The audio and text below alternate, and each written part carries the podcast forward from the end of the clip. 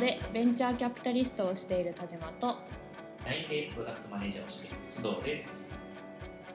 この番組はテック系企業でプロダクトマネジメントに携わる方をゲストにお呼びしてサービス作りに関わるあれこれや業界の裏話などプロダクトマネジメントについて語る番組です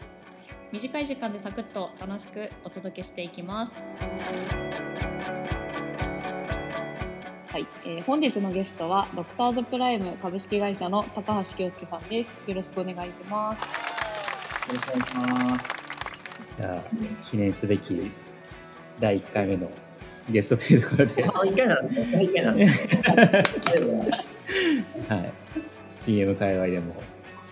知る人ぞ知る高橋京介さんに本日はお越しいただきましたけれども、最初にまずは京介さんの方から簡単にあのこれまでのキャリアとか、まあ、今どういうことをやられているのかっていうところも含めて自己紹介いただいてもよろしいでしょうか。はい、えー、そうですね。あのーえー高橋と申します。高橋京介と申します。あのインターネットでは、えー、と虚数形あのあれでやってまして、あのツイッターとか、えー中心にやってたりするんですけれども、えー、と今は株式会社ドクターズプライムという会社をあの作業して、えーやっています。ですね。あのまあ、この会社自体は、えーとまあ、医療、まあ、主に救急医療がまあ今中心ではありますけれども、まあ、医療ドメインでですねあのペインを解決していくというところであの足元でいくとあの救急車のたらたらい回しをなくす、まあ、救急車のたらい回しというものが存在しているので、まあ、それをなくしていくというところがあのミッションとしてやっている会社になります。はいでまあ、簡単なキャリアみたいなこれまでの経歴のところでいくと、えっと今が、えー3社目になるのかな、えっと新卒のところからいくと、新卒でサイバーエージェントという会社にえっと入ってでそこでまあずっとあの、えっとゲームをやっていってで、えっと次に、えー株式会社メルカリですね。メルカリで、えっとあのメルカリ本体ですね。メルペイとかじゃなくてメルカリですね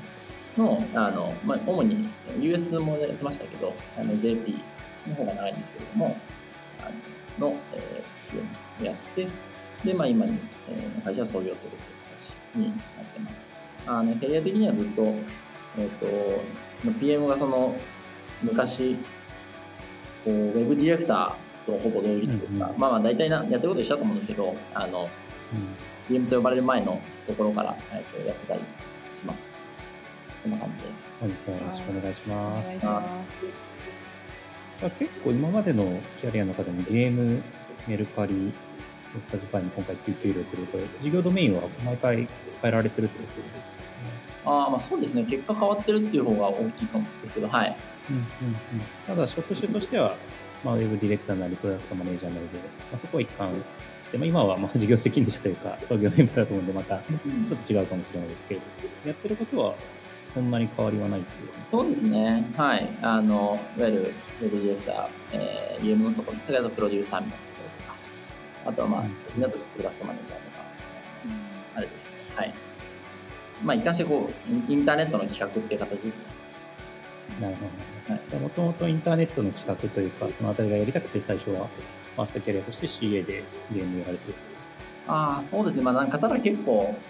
うーんとまあ、ある成り行きみたいなところもあってキャリアでいうと僕あの全然就職とかはもうめちゃくちゃあなんでしょうあの思い通りにいかなかったっていうのが正しいですかね。意外。形で。一番行きたかったのは NHK でドキュメンタリーとか NHK 全然違う。ウェブとか1ミリも興味なくて。へだから入った会社サイバーエージェントですけどあのグリーンも DNA も受けてないし楽天も受けてないしなんだろう。あミキシも受けてないし本当サイバーぐらいたまたま。うん。で、